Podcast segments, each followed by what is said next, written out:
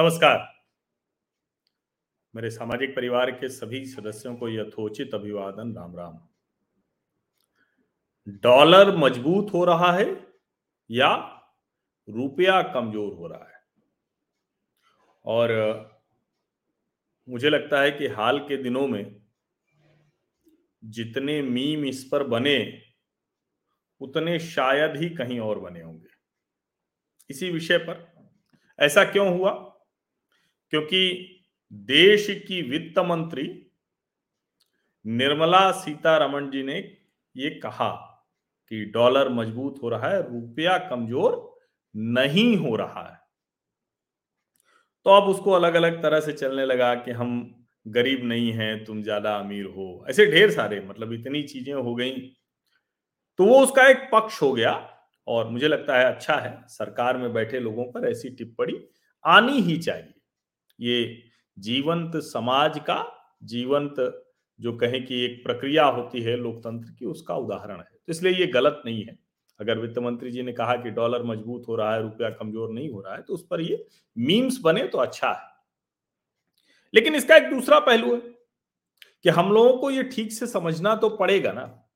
ये जानना तो पड़ेगा कि भाई आखिर सच्चाई क्या है? और निर्मला सीतारमन कह रही हैं तो ज़ाहिर है वो भारत के संदर्भ में कहेंगी। वो क्यों मानेंगी इतनी आसानी से कि भाई डॉलर मज़बूत हो रहा है, रुपया कमज़ोर नहीं हो रहा है? अब जैसे ही हम ये बात कहते हैं तो हमें फिर जो संदर्भ है, वो देखने की ज़रूरत होती है। अब वो संदर्भ कौन से हो सकते हैं? ज़ाहिर है वो संदर्भ हो सकते हैं जो जिनको हम कहते हैं ना कि बड़े लोग हैं। अब बड़े लोग मतलब कौन? बड़े लोग मतलब ये कि जो अर्थशास्त्र के जानने वाले बड़े लोग हैं। आर्थिक जो, जिनकी जो कहें कि समझ बहुत ज़्यादा मानी जाती है, वो लोग हैं। जिनके कहने से देश और सरकारें, वो अपनी आर्थिक स्थिति तय करती हैं। वो बड़े लोग हैं। और इन लोगों के बारे में जब हम पढ़ते हैं, इन लोगों के कहे को सुनते हैं, ये जो कह रहे हैं अर्थव्यवस्था के बारे में वो सुनते हैं तो फिर ये लगता है कि अच्छा ठीक है भाई, ये एक चीज़ है जिसकी वजह से हम कह सकते हैं कि नहीं नहीं, ऐसा नहीं है। जो निर्मला सीतारमन जी कह रही है, वो ठीक कह रही थी। या जो मीम बना हुआ है, वो ज़्यादा ठीक है।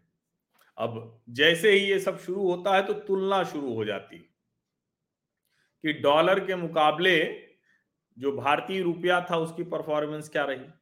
दुनिया की दूसरी देशों की जो करेंसीज हैं उसके मुकाबले क्या रही? तो अलग अलग लोगों ने अलग अलग निकाला और तुलना करके बताई कि मई 2013 से अगस्त 2013 में जो कुछ हुआ और मई 2022 से सितंबर 2022 में जो हुआ कि भाई उस वक्त दुनिया में कोई संकट नहीं था। ये ज़ाहिर है, भारतीय जनता पार्टी की तरफ़ से पुश किया गया होगा। और जब एनडीए अभी शासन में है, मई 2022 से सितंबर 2022 तो दुनिया भर में संकट बहुत है। लेकिन यूपीए के उस दौरान, मई से अगस्त 2013 के दौरान, जो यूके पाउंड है, पाउंड के मुकाबले 24 प्रतिशत भारतीय मुद्रा कमज़ोर हो गई। यूरो के मुकाबले 28 प्रतिशत, जापानी येन के मुकाबले 30 प्रतिशत, चाइना के मुकाबले इकतीस प्रतिशत और यूएस डॉलर के मुकाबले 25 प्रतिशत। अब अगर अभी का संदर्भ देखें तो यूएस डॉलर को छोड़ दें तो सबके मुकाबले भारतीय मुद्रा मज़बूत हुई है।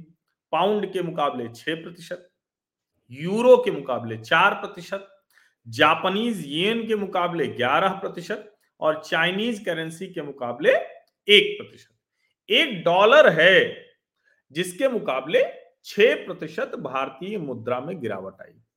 तो एक तो आंकड़ा यह बड़ा ज़रूरी है समझना। अब दूसरा आंकड़ा क्या है? दूसरा आंकड़ा वो मैं नहीं बताऊँगा आपको। दूसरा आंकड़ा बताएँगी कौन? Gita Gopinath.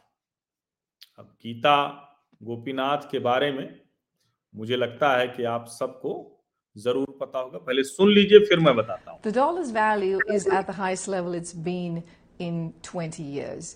In fact, if it appreciates by another 8%, it would reach its 1985 level, which is when we had the Plaza Accord.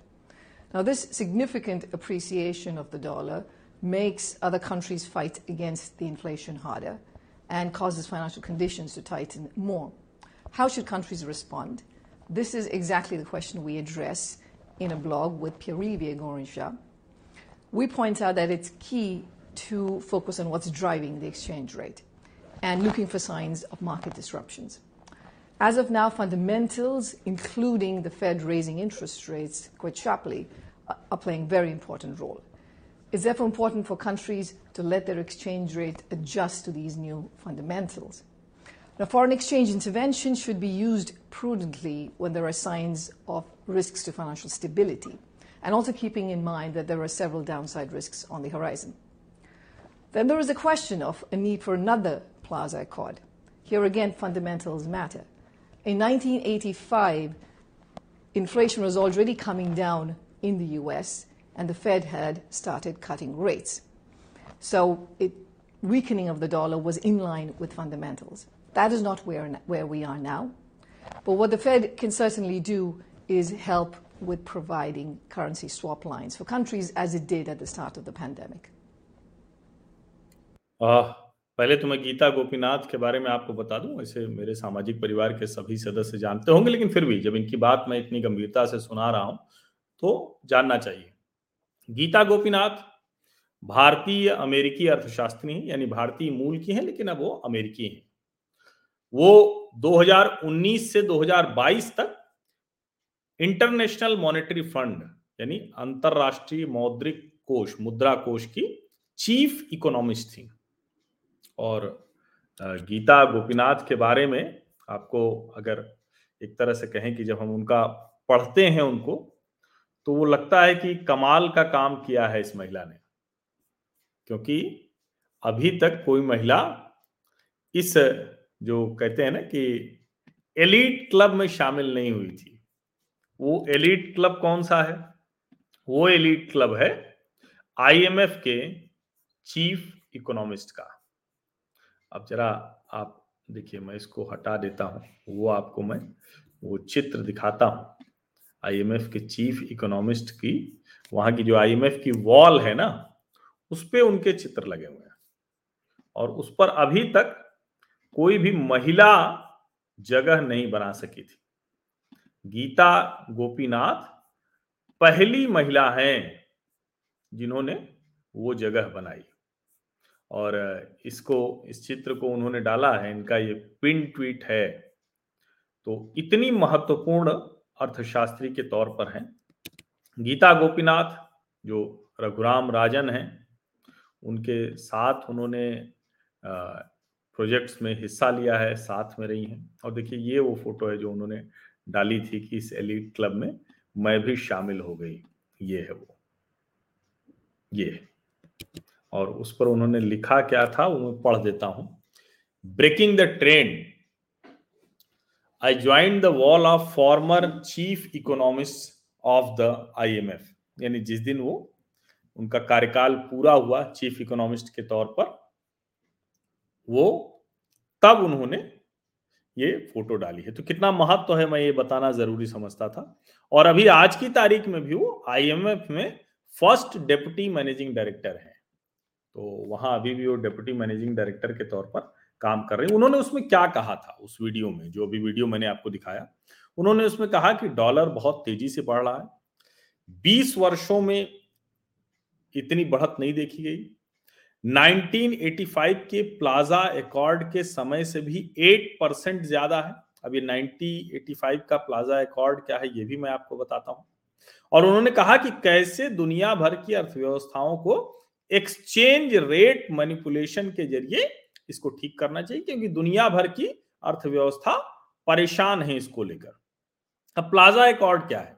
दरअसल 22 सितंबर 1985 को न्यूयॉर्क सिटी के प्लाजा होटल में ये एक एग्रीमेंट साइन किया गया था, जिसमें फ्रांस, वेस्ट जर्मनी, जापान और यूनाइटेड किंगडम, इनके साथ यूनाइटेड स्टेट्स ने to depreciate the US dollar किसके? In relation to the French franc German Deutsche mark Japanese yen British pound sterling by intervening in currency market यानी अमेरिकी dollar को कम करना था, किसके? जो फ्रांसीसी मुद्रा है, जर्मन मुद्रा है, जापानी मुद्रा है, ब्रिटिश मुद्रा है करेंसी मार्केट में। और इस एग्रीमेंट के बाद ये हुआ भी, डॉलर डेप्रिशिएट हुआ, यानी कमज़ोर हुआ, जब तक कि फिर से लॉवरे अकॉर्ड 1987 में नहीं इसके बदले आ गया। अब प्लाजा अकॉर्ड का ये मैंने थोड़ा सा बताया, आपको और उसको पढ़ना है तो फिर जाकर उसको पढ़ सकते हैं, मैंने ये सिर्फ़ संदर्भ बताया। यानी दुनिया में डॉलर जो अभी अप्रिशिएट हो रहा है, उसकी स्थिति क्या हो गई है? वो गीता गोपीनाथ अपने उसमें ज़िक्र करते हुए कहती हैं कि उस तरह की स्थितियों में हम हैं। हमें करेंसी जो एक्सचेंज रेट है, उसको मैनिपुलेट करने की ज़रूरत है। दुनिया भर के जो देश हैं वो उसमें शब्द का इस्तेमाल कर रहे हैं कि प्रूडेंटली मतलब बहुत सलीके से इस करेंसी एक्सचेंज रेट का उपयोग करना होगा देशों को। अब ये निर्मला सीतारमन नहीं कह रही है। ये गीता गोपीनाथ कह रही हैं और ये भले भारतीय मूल की हो, ये पूरी तरह से अमेरिकी मिजाज में रची बसी है, जैसे ऋषि सुनक ब्रिटिश। भाई, वो ब्रिटिश ही है, ठीक है, इंडियन ओरिजिन के हैं, हिंदू हैं, वो कहते हैं, गर्व से हिंदू मानते हैं अच्छा है। लेकिन है तो ब्रिटिश या अमेरिकन। और गीता गोपीनाथ आईएमएफ की चीफ इकोनॉमिस्ट रही 19 से 22 तक, यानी दुनिया के सबसे ज़्यादा वलनरेबल टाइम में। वोलेटिलिटी जिस वक्त बहुत चरम पर थी, उस वक्त वो रही वहाँ। तो इसलिए इनकी ये महत्वपूर्ण बात सुनिए। और अब तो कम से कम आपको मीम बनाने का मन नहीं हो रहा होगा। निर्मला सीतारमन के कहने पर मीम बनाने का मन नहीं हो रहा होगा। अच्छा आज की ताज़ा खबर क्या है? अभी थोड़ी देर पहले की जो खबर है Indian rupee jumps against US dollar bonds rally अब क्या है? भारतीय जो रुपया है, वो सड़सठ पैसे मज़बूत हुआ है। किसके मुकाबले? जो यूएस डॉलर है, उसके मुकाबले। लेकिन बावजूद इसके, जो एक डॉलर है, वो बयासी रुपए पंद्रह पैसे दे देगा आपको। ये स्थिति है। यानी डॉलर इतना मज़बूत है। अब जरा गीता गोपीनाथ जी का मैंने आपको बाइट सुना दी, मैंने आपको डिटेल बता दिया, लेकिन उनका एक ब्लॉग है। वो ब्लॉग भी जरा हम देख लेते हैं क्योंकि वो ब्लॉग बड़ा ज़रूरी है और वही जो उन्होंने बोला है, उसी को उन्होंने नरेट किया। आईएमएफ ब्लॉग है ये, और ये क्या है? एक्सचेंज रेट्स इसकी देखिए हेडलाइन ही है एक्सचेंज रेट्स है। यानी किसी और वजह से, और एक बात समझिए जब दुनिया भर में संकट है करेंसी जो एक तरह से कहें कि सेंट्रल करेंसी है, वो डॉलर है तो ज़ाहिर है कि उसको लोग ज़्यादा रखेंगे, ज़्यादा बचाना चाहेंगे, ज़्यादा उसकी कीमत बढ़ रही होगी। अब इसमें गीता गोपीनाथ ने ये लिखा हुआ, उनके साथ एक और राइटर है Pierre Olivier Gourinchas how country should respond to the strong dollar यानी दुनिया के देशों को कैसे मज़बूत डॉलर के सामने क्या करना चाहिए जिससे वो कुछ ठीक हो जाए? अब देखिए, इसमें ये कह रही है, the dollar is at its highest level since 2000 having appreciated 22 percent against the yen 13 percent against the euro and six percent against emerging market econo currencies since the start of of this year. अब आप इसको समझिए। और आगे वो क्या कहती हैं इसको तो कोई समझाने की ज़रूरत है नहीं, लेकिन फिर भी, अब मैं बोल तो पहले ही चुका हूँ, फिर भी इनके ब्लॉग से भी बता देता हूँ। वो पहले उन्होंने बताया कि 2000 के बाद से डॉलर सबसे मज़बूत है। येन के मुकाबले 22 प्रतिशत ज़्यादा है 13 प्रतिशत यूरो के मुकाबले और 6 प्रतिशत जो इमर्जिंग अर्थव्यवस्था जिसको कहते हैं उसको।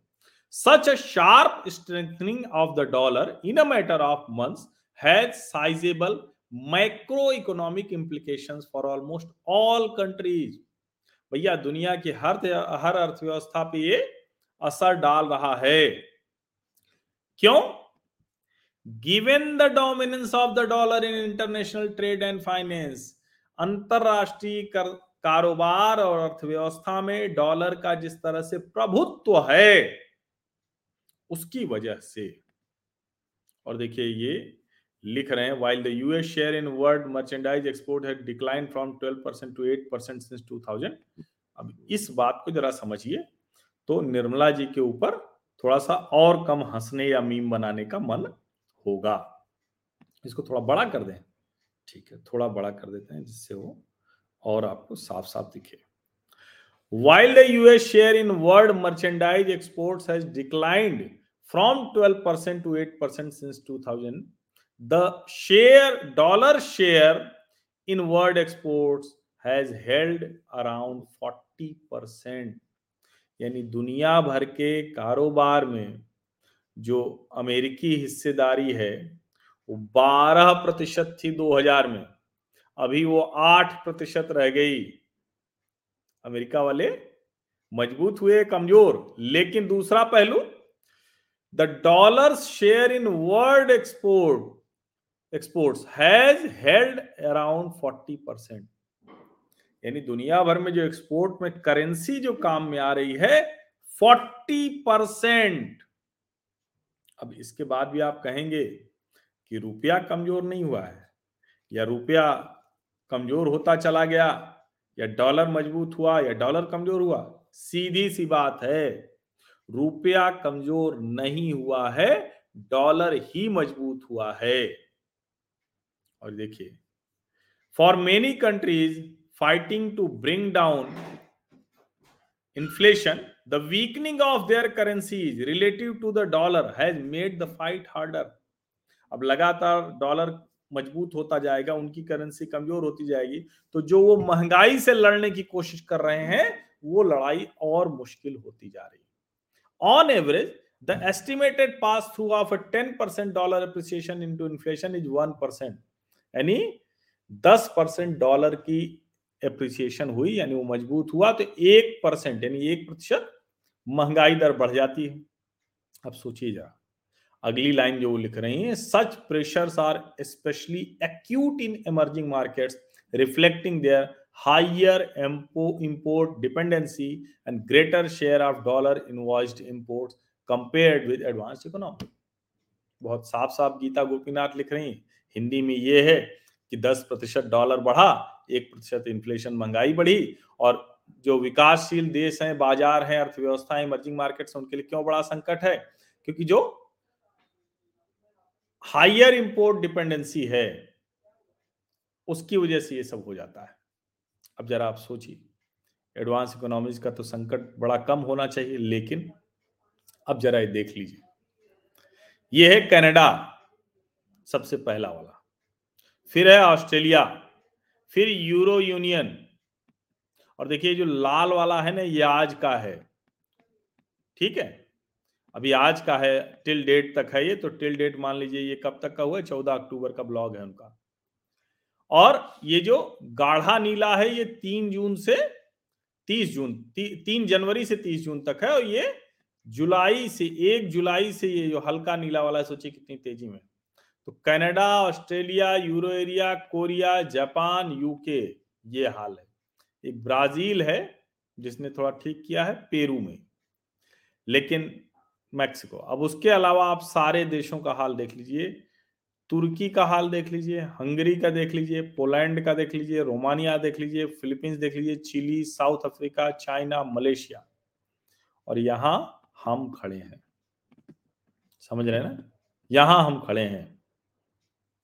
इसीलिए मैं कह रहा हूँ कि अब जब आपसे कोई कहे तो उसको आप बिना झिझक कहिए कि बिल्कुल डॉलर ही मज़बूत हुआ है, भारतीय मुद्रा रुपया कमज़ोर नहीं हुआ है, दुनिया भर की जिस तरह की स्थितियाँ हैं, उसमें डॉलर लगातार स्ट्रांग हो रहा है, मज़बूत हो रहा है, लेकिन उसके बावजूद हम बेहतर स्थिति में हैं और इस संकट के दौर में भी हमने अपने आप को ठीक रखा बाकी हमने बताया ही जो राजनीतिक रस्सा कशी होती है यूपी और एनडीए के समय तो यूपीए में जो मई से अगस्त 2013 का था, उस वक्त सारी करेंसी के मुकाबले 25 से लेकर 30 प्रतिशत तक भारतीय रुपया गिरा था। अभी आज सबके मुकाबले बढ़ा हुआ है। यह चाइनीज़ मुद्रा के सामने भी एक प्रतिशत भारतीय करेंसी बढ़ी हुई है। सबके सामने बढ़ी हुई है। जैपनीज यून के सामने तो ग्यारह प्रतिशत बढ़ी हुई है और डॉलर के सामने छह प्रतिशत कम है। लेकिन ये जो सवाल है कि डॉलर मज़बूत हो रहा या रुपया कमज़ोर हो रहा तो जवाब यही है, रुपया कमज़ोर नहीं हो रहा है, डॉलर मज़बूत हो रहा है। आप चाहें तो वैसे सामान्य भाषा में हंस सकते हैं, मीम बना सकते हैं, लेकिन अगर अर्थव्यवस्था के लिहाज से देखेंगे तो निर्मला सीतारमन जी बिल्कुल दुरुस्त फरमा रही थी। इसीलिए मैंने आपको एक और जो विद्वान महिला है अर्थशास्त्र की, चीफ इकोनॉमिस्ट रही तीन वर्षों तक, और अभी फ़र्स्ट डेप्यूटी मैनेजिंग डायरेक्टर है आईएमएफ की, गीता गोपीनाथ उनके हवाले से ये बातें बताई। बहुत बहुत धन्यवाद।